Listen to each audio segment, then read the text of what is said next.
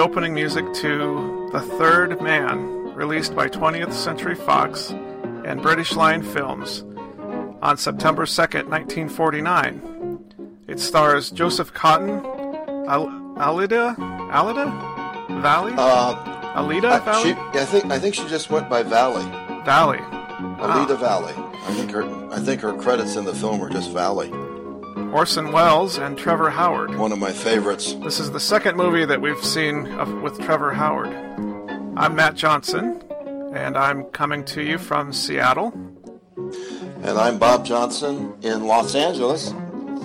And we welcome you back to Classic Movie Reviews. This is a really great movie written by Graham Greene, who wrote a, a bunch of, a whole host of stories. The Quiet American, 1955, and Our Man in Havana in 1958 were both uh, movies that were uh, made from his books, and they're both excellent movies. But the highlight for me is Anton Karas and the use of the zither. Yeah, that was pretty great. He wrote and performed the music, and uh, it became a big international hit in the 1950s. I remember that. It was playing on all the stations. I had to look up what a zither was. It, it's it's a it's an instrument that has between 30 and 45 strings. Oh my and it's, gosh. It's played either sitting on your lap or like on a table. And it kind of reminded me of uh, of a harp almost. It's like a miniaturized harp. wow. Um, but yeah, that takes a lot of skill to be able to play an instrument with that many strings, I would think. And I bet you agree with me on this. The music is a perfect fit for the film noir nature of the movie. Oh, Couldn't totally. be better. I can't imagine Yeah. the movie without the without the without that music. And uh, I was I was reading that Anton Karas was discovered by Carol Reed, quote unquote discovered, but uh, when he was playing in in uh, I'm not sure if it was a nightclub or like a concert, but anyway, he was originally only supposed to do a few pieces for the movie, but Carol Reed ended up liking him so much that he did pretty much all the music uh, throughout the whole movie. And he, he's the only musician involved in the in the film. I guess we should mention, I think we skipped over the director Carol Reed, who also had a, a, a, a lot of wonderful movies. Night Train to Munich, 1940, which is a really good movie. The Fallen Idol, 1948. And then he won an Academy Award as Best Director in 1968 for a musical, Oliver. Quite a talented uh, person. Yeah, at, at, at the time when this movie came out, he was considered to be the best director in the business at that at that time. Oh, I didn't know that. He sure did a terrific job with Or this. it, it was either it was either as this came out or after this came out, and this was this was definitely one of the highlights of his of his career. But yeah, he went on to win a, an Oscar for Oliver. That was later, though, right? 19, yeah, that was 1968, Right. Okay. near the end of his uh, uh, working career, I think. Well, shall we move right into our notes and all? We should probably let people know where they can find us too. Oh, yeah, that's a good idea. We're so anxious to jump right in. You can find us on the internet at classicmoviereviews.net or in iTunes. Just do a search for Classic Movie Reviews. And on Facebook, do a search for Classic Movie Reviews and you'll see a picture of Bob and myself on that page. And you can visit us there and keep tabs on what we're up to. I have just one more thing. It sounds like those infomercials. But first, uh, I have one correction from last uh, podcast where I said Orson Welles was starring with Susan Hayward and Susan Hayward's hair was blonde. Uh, it was Rita Hayworth. Orson Welles and Rita Hayworth in The Lady from Shanghai. So I apologize for that error. Well, I'm pretty sure I make at least one mistake per podcast, so that's okay. okay. So it's on with our uh, our notes and thoughts. Um, to me, it's just a great movie. I did have a question though. Do you think you'd need to be a connoisseur of, of movies in order to appreciate this movie?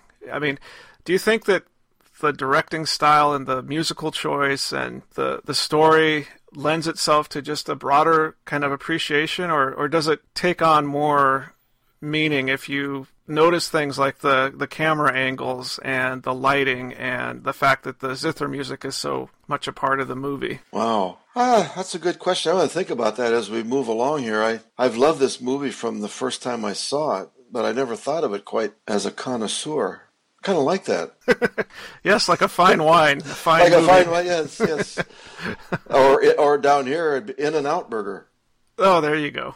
A yeah. connoisseur of a fast food burger. I, I do have a greater appreciation, though, for the photography and the the film noir nature of it and the scenes in war torn Vienna, the darkened streets, the bar, than I probably did when I first saw it. So maybe it's just, but I love film noir. So bring you know bring on all of them. I love them all. Well, the reason I ask like... is because I, I, like to do some reading on the IMDb forums uh, to kind of get a sense of what people think of the movie. And some people, there's, I think the biggest thread, well, one of the biggest threads on there was about the music. And there's quite a contingent of people that really dislike the music and, and they think the music takes away from the, the movie. Really? There's another thread on there about the cinematography and, and the, the angles, the oblique angles that he uses, and and uh, I I personally think that's some of the best parts of the movie, but uh, apparently not everybody agrees. Well, it is unusual. I remember when I saw the previews of this film when I was just a kid, and the thing I remember, the thing I remember thinking about was that's really odd music in the in the previews. But I, what the heck? The whole atmosphere in the movie is is is just outstanding, and the music I think adds to that. I, one of the things I enjoyed about about the the movie is that the four powers that were governing Austria and Vienna at that time, uh, Soviet Union, U.S., France, and uh, Britain, when they're riding around those jeeps, the four people, I'm thinking to myself, what did they talk about?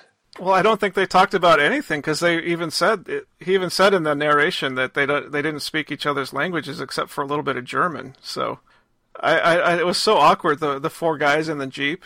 I know at the beginning, yeah. and I thought that opening narration was great because there was a scene as the narrator is saying. I never knew the old Vienna before the war with its Strauss music, its glamour and easy charm. Constantinople suited me better. I really got to know it in the classic period of the black market. We'd run anything if people wanted it enough and had the money to pay. Of course, a situation like that does tempt amateurs, but, well, they, you know, they can't stay the course like a professional. And as he's saying that, there's a body floating in the river. So apparently that, that was the amateur. Someone didn't do his job right or her job right. I really liked the opening, and I, then I liked how Holly Martins, played by Joseph Cotten, who I thought did a wonderful job in this, and was in a ton of movies. Citizen Kane, Shadow of a Doubt, Portrait of a Portrait of Jennie is a film we might want to look at. That's one of my favorites from 1948. But when he arrives in Vienna, he has no money, little or no money, and he's come all that way on a on a promise that he could get a good job with Harry Lime, who uh, is played by Orson Welles. I thought, boy, there's a guy that trusts a friend. Well, he's described as being. Oh, I was going to tell you, wait, I was going to tell you about Holly Martins, an American, came all the way here to visit a friend of his. The name was Lime, Harry Lime. Now, Martins was broke, and Lime had offered him some sort, I don't know, some sort of a job. Anyway, there he was, poor chap. Happy as a lark and without a cent. yeah. That's right. Uh, how disappointing Why, why do you think he? they named the two main characters so closely? One is Harry, and one is Holly. And Anna, who is uh, played by Valli kind of mixes up their names uh, because they're so similar. It's, that was an interesting choice, I thought. I thought about that too. Like the names on those two lead men, Holly Martins and Harry Lime. I mean, th- those are not everyday names that you'd run into anywhere. No. No, they're they're pretty unique. Part of the movie for me was the sense of disorientation and confusion that's caused by the location and, and the fact that it's been bombed out and buildings are being rebuilt, but there's still a lot of rubble and and then the fact that there's a lot of scenes where they're just speaking German, and again, there's no uh, subtitles, just like in Treasure of the Sierra Madre when they were speaking Spanish. And then this the names are so similar that if you weren't paying very close attention, you would start to get confused about who they were talking about. And I think that that's got to be the reason they did that. Is just to uh, height, heighten that sense of confusion. The disorientation of it. Well, and I, I'm not a. I haven't read a lot of Graham Greene's materials. Maybe he was fond of using unusual names. That could be, yeah. Could be that too. Another character that I really liked in the movie is Trevor Howard, or as he's referred to in the movie as Major Calloway. Yeah, and he says, Listen, Callahan. Calloway, I'm English, not Irish. And he, he says it with so much disdain. It's like, wow. Well, that was the scene. That was a, that was the scene in the bar where uh, the major is buying drinks for Holly, and the major introduces Holly to the sergeant, and the sergeant says, It's all right, Paine. He's only a scribbler with too much drink in him. Take Mr. Holly Martins home. Holly Martins. The, uh, the writer? The author of Death at Double X, right? That he knows who Holly is. He's a he's a famous writer of westerns. I thought that was kind of uh, an interesting scene because uh, Major Calloway is being so patient with Holly, even though Holly's getting pretty drunk and saying some pretty not very nice things uh, about the major, and and and the major ends up punching him in the face, and then says to the sergeant, "Don't hit him again if he behaves." The uh, sergeant was Bernard Lee, our our uh, character Jack Clayton from Beat the Devil. This was made, of course, years oh before that. that's right. That's right. And later, he was uh, in the James Bond movies. As M, right? You said. I think Yeah. I think he was M. I, I think I believe so. I really liked the excellent performance of Joseph Cotten. First, he believes Harry's dead. Then he sees him. Then he doesn't believe that Harry's a criminal. Then he does. Then he wavers. I mean, it's he's all over the lot. Well, I think I texted you when I was watching it, and it was funny because we ended up watching the movie at the same time, totally independently of one another. You were ten minutes ahead of me, Yes. and I and I texted you and I said I feel like I'm watching an episode of CSI. It's like he's there's been a murder at the beginning, just like in CSI, and we don't know who did it, and it was under unusual circumstances. And then Holly comes in, and he wants to get to the bottom of it, but he's it's totally convoluted, and and do, it, nothing is what you expect. And I thought this is like a precursor for the CSI TV show. I hadn't thought of that, but it really is. It re- yeah. Uh, and it was interesting how we were watching the movie independent of one another at exactly the same, well, 10 minutes apart, yeah, and then sending messages back and forth. What about that? What about this? It was fun to watch it because I hadn't seen it for a while. And the more I watch it, the more I, I, I'm pulled into the, the beauty of the way it's made. So remember when we were watching Zatoichi, the blind swordsman? And Oh, I, yes. And I connected it with Star Wars and, and a whole bunch of other things that I thought were inspired by it. Well, in my second viewing of this movie, I just had this feeling like, oh my gosh, this is a scene right out of Blade Runner. There was a scene where, uh, let's see here, it's about a half an hour into the movie, and Anna and Holly are coming back to her apartment, and the old woman is at the entrance to the apartment saying something in German, and it turns out that the police are up in Anna's apartment going through all of her stuff, and they start walking through this apartment, and it was exactly, it was so similar to the scene in Blade Runner where uh, Decker goes up to the toy maker's apartment, and the building is totally run down and kind of bombed out, and lots of shadows and, and hard lighting, and and I thought, I wonder if Blade Runner, if anything in Blade Runner was inspired by this movie, and I, I kind of think that maybe there was a little bit. Oh, I hadn't made that connection at all, but I'll bet there is.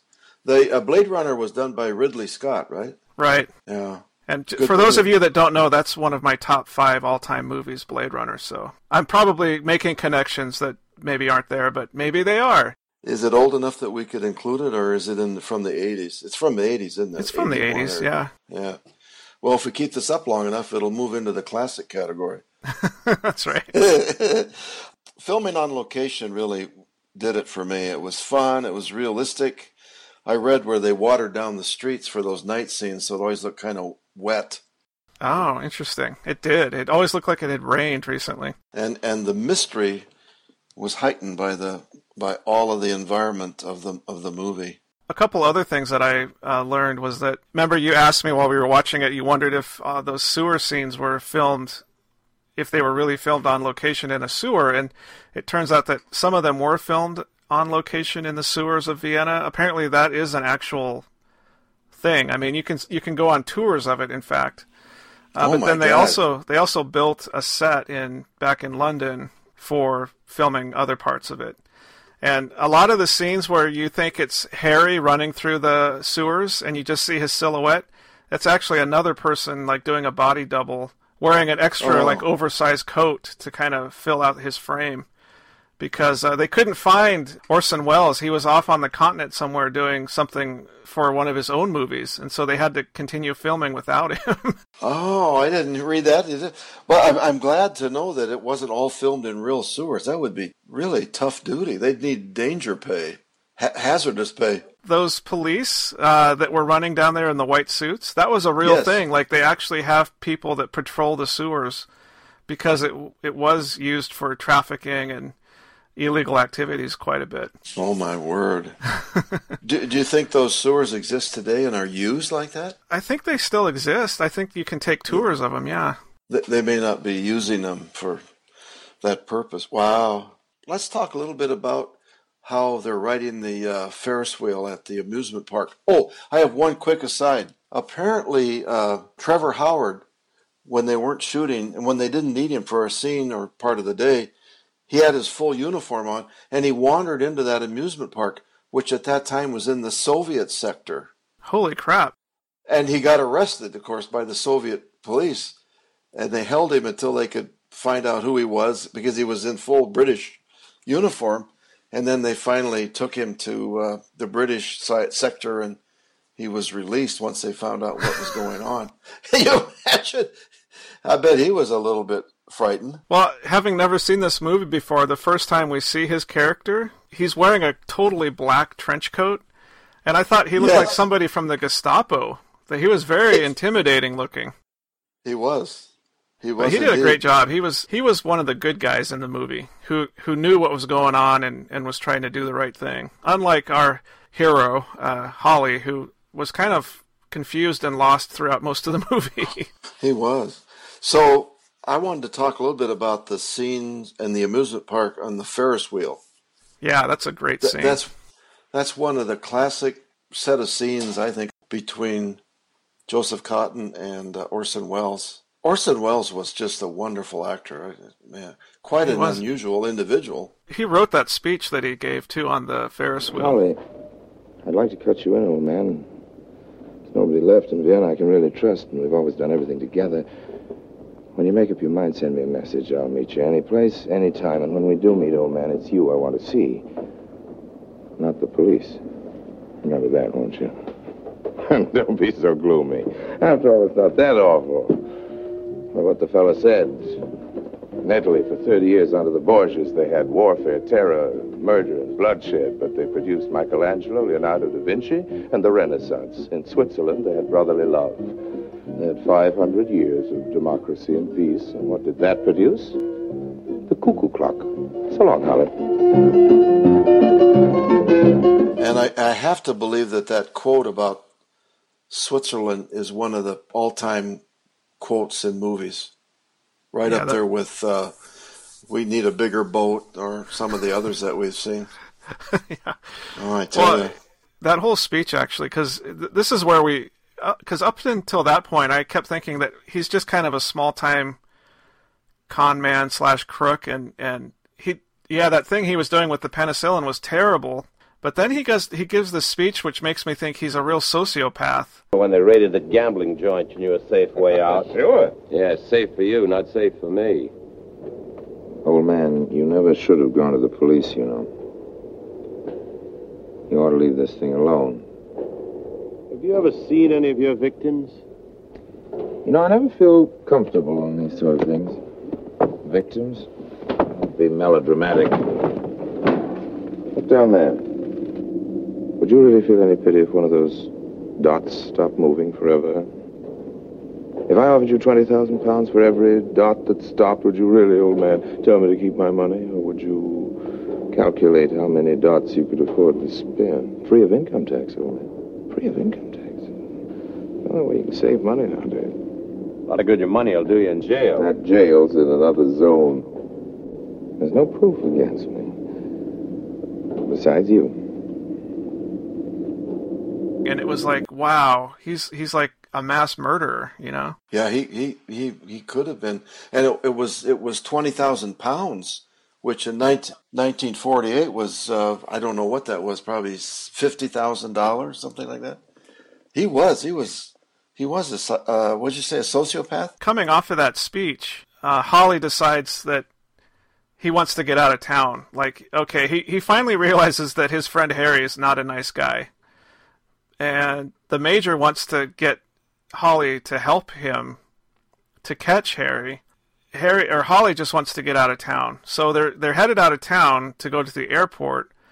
And the major makes a he just has to make a quick stop, he says. Just take a few minutes. And they go to this children's hospital, and this is where we find out about the penicillin and This is the biggest children's hospital in Vienna. All the kids in here are the result of Lime's penicillin racket. It had meningitis. They gave it some of Lime's penicillin. Terrible pity, isn't it? Holly ends up saying, "Okay, you win. You win. I'll help you." And I thought that scene in the hospital was really well done. It, it they didn't ever show any sick kids, but it kind of left it to your imagination about how bad off they were. I thought that was very powerful just for that reason. You saw the reaction of Holly, and it said everything about how awful uh, what Harry Lime had done. And and I guess this this thing about the penicillin and watering it down was a real thing in during the war because we were sending over as much penicillin as we could, and it got to be very um, valuable. And this this was a real thing that happened. But given that given the fact that we know how bad Harry is, uh, it it didn't make as much sense to me when the major helps Anna by giving her her uh, passport back and and sends her off on the train. But then Holly, like a dummy, goes to the train station to see her off, but kind of without telling her about that. So then she sees him and gets real suspicious and gets off the train. And then they have this confrontation in a coffee shop, which was a which looked like a coffee shop right out of the uh, movie that the other movie we watched with Trevor Howard. Brief encounter. Yeah. It, who knows? It, it may have been. It may have been. She doesn't want to leave now because she feels like uh, she's been played, I guess. And she still kind of wants to be with Harry, even though she knows that he's a bad, bad man. So I, I kind of liked her character at the beginning, and then by the end of the movie, I, I, I didn't like her character. What I said about that whole thing is that Harry Lime was a despicable person, and how could Valli, Anna, not see that in him? I, I guess she just loved him so much, uh, she she couldn't forgive herself or, or change what she was doing. One of the first scenes in the movie is, is her walking out of the cemetery after who we think is Harry has been buried, and then it ends with that exact same scene. She's walking out of the cemetery after the real Harry has been buried. I liked I liked the ending because uh, Holly he doesn't end up with the with the woman at the end. I love that that finale because it's the the color pho- or the black and white photography, the that long road looked like it was five miles long, and the the winter trees, no leaves, in the gray sky. Apparently, there was a big debate within the making of this film. I'm not sure who was on which side of this debate. Some people wanted a happy ending, and the director held out for this uh, ending, which is anything but uh, upbeat. And uh, oh, oh, Graham Greene wanted it to be a happier ending. That's it. And then he said later, "Boy, that I, that would have been a mistake if they'd followed my uh, my advice because it would have changed the whole movie." So the writer wanted it to be a happier ending. Interesting. I think that anytime a movie ends on a down note, there's probably ha- there's probably been a conversation of maybe we should end this with a happy ending. Yeah, with them getting together, because I guess in the book or the the novella that this was based on, he had a happy ending where they walked off together. Yeah, that would have been so cliche. It would have, wouldn't and it wouldn't have it wouldn't have fit with what happened before. It, it just wouldn't have fit. But I, I, do want to mention two other scenes that I really, really, really liked. Uh, one was the cultural re-education meeting that Holly goes to. yes. Yeah. Well, I, I suppose that is what I meant to say. Of course, of course, of course. Do you believe, Mr. Martins, in the stream of consciousness? Stream of consciousness. Well, uh, well. Uh, what author has chiefly influenced you? Gray. Gray? What Gray? Zane Grey. Oh, that's Mr. Martin's little joke, of course, sir. We all know perfectly well Zane Grey wrote what we call westerns, cowboys and bandits. Mr. James Joyce, now, where would you put him? Oh, would you mind repeating that question? I said, where would you put Mr. James Joyce? In what category? Can I ask, is Mr. Martins engaged on a new book? Yes. It's called The Third Man. A novel, Mr. Martins? It's a murder story. I've just started it. It's based on facts. I was laughing out loud during that part because it was so uncomfortable. It was. He didn't know what the heck he got himself into there. It and the guy that was the chair of that, I forget his name. Crabbin, I think his name was Crabbin. He was uh, uh, great in that role. Yeah, that's a great scene. That that that whole thing. And then the the last one is the death scene, Harry's death scene in the sewer, where his he's trying to get out and his fingers are poking oh, I up love through that, that grate. Yes. yes. And and and it it feels so claustrophobic and like hot and stinky down in the sewers and then his fingers poke up and there's a cool breeze blowing and it, it just feels like freedom and fresh air but he can't he's he's too badly wounded to push up the grate. That is that is a beautiful scene. Just one other thought I have. This was not a movie that was nominated for the best direct or best picture Academy Award. It only won an Academy Award for best black and white cinematography. That surprised me because it's rated so high highly now by the uh, American Film Institute. I guess people didn't think it was that good at the time or didn't like it. I don't know. So I gave this a 10 out of 10 on my rating scale. I, I, I could watch it over and over again. And for me, it lives today just as well as it did in 1949. It holds up so well. And like you say, it could be a it could be a two hour version of a CSI. Yeah, I, I gave it a 10 out of 10. And it's at the top of the BFI list for best British films ever. And it's also included at number 57 on the American Film Institute's top 100 American films. so it hit both jackpots. So next week we're going to lighten it up a little bit. I, I uh, had an epiphany that we've done several episodes in a row of pretty dark movies. so we're going to lighten it up with uh, It's a Mad, Mad, Mad, Mad World, which should be lots and lots of fun. That's a pretty long movie. I think it's uh, two hours long. It's going to be tough to cram that into thirty minutes. So we'll we'll see. It'll be fun. And then after that, we're. I was going to say uh, on Mad Mad Mad Mad World, we met Stanley Kramer in uh, Bellevue, Washington, thirty years ago at a Chuck E. Cheese's. You may you may not remember this. I'm not making this. How could you make something like that up? He and his wife were there with his grandchildren. He lived in in the Seattle area for a number of years and there he was. I'm thinking, oh my gosh, he's dining out. Wow, I don't remember yeah. that, but that's awesome. So I can say I've met him, even though I don't remember it. Uh, and then after that, we're going to do another musical, uh, Oklahoma. Is that right? From the 1950s, yeah. Yeah, and then after that, we're going to do the Dirty Dozen. The Dirty Dozen from the mid 1960s. So we're going to comedy, music, and action. That works for and me. And then we'll go back to f- four episodes of film noir. or we can start up some more monster movies. Maybe. Oh, maybe time. There's so many to pick from. Thanks for listening, everybody. It's been it's been fun, and uh, as as always, you can find us on the internet at www.classicmoviereviews.net or on iTunes. Just search for Classic Movie Reviews, and I'm Matt Johnson. This is Bob Johnson, wishing you happy movie watching.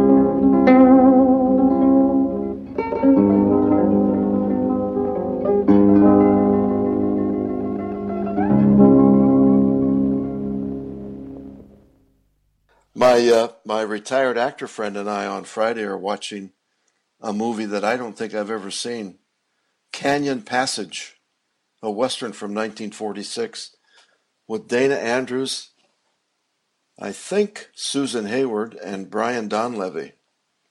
He says he, he thinks it's the best western ever made.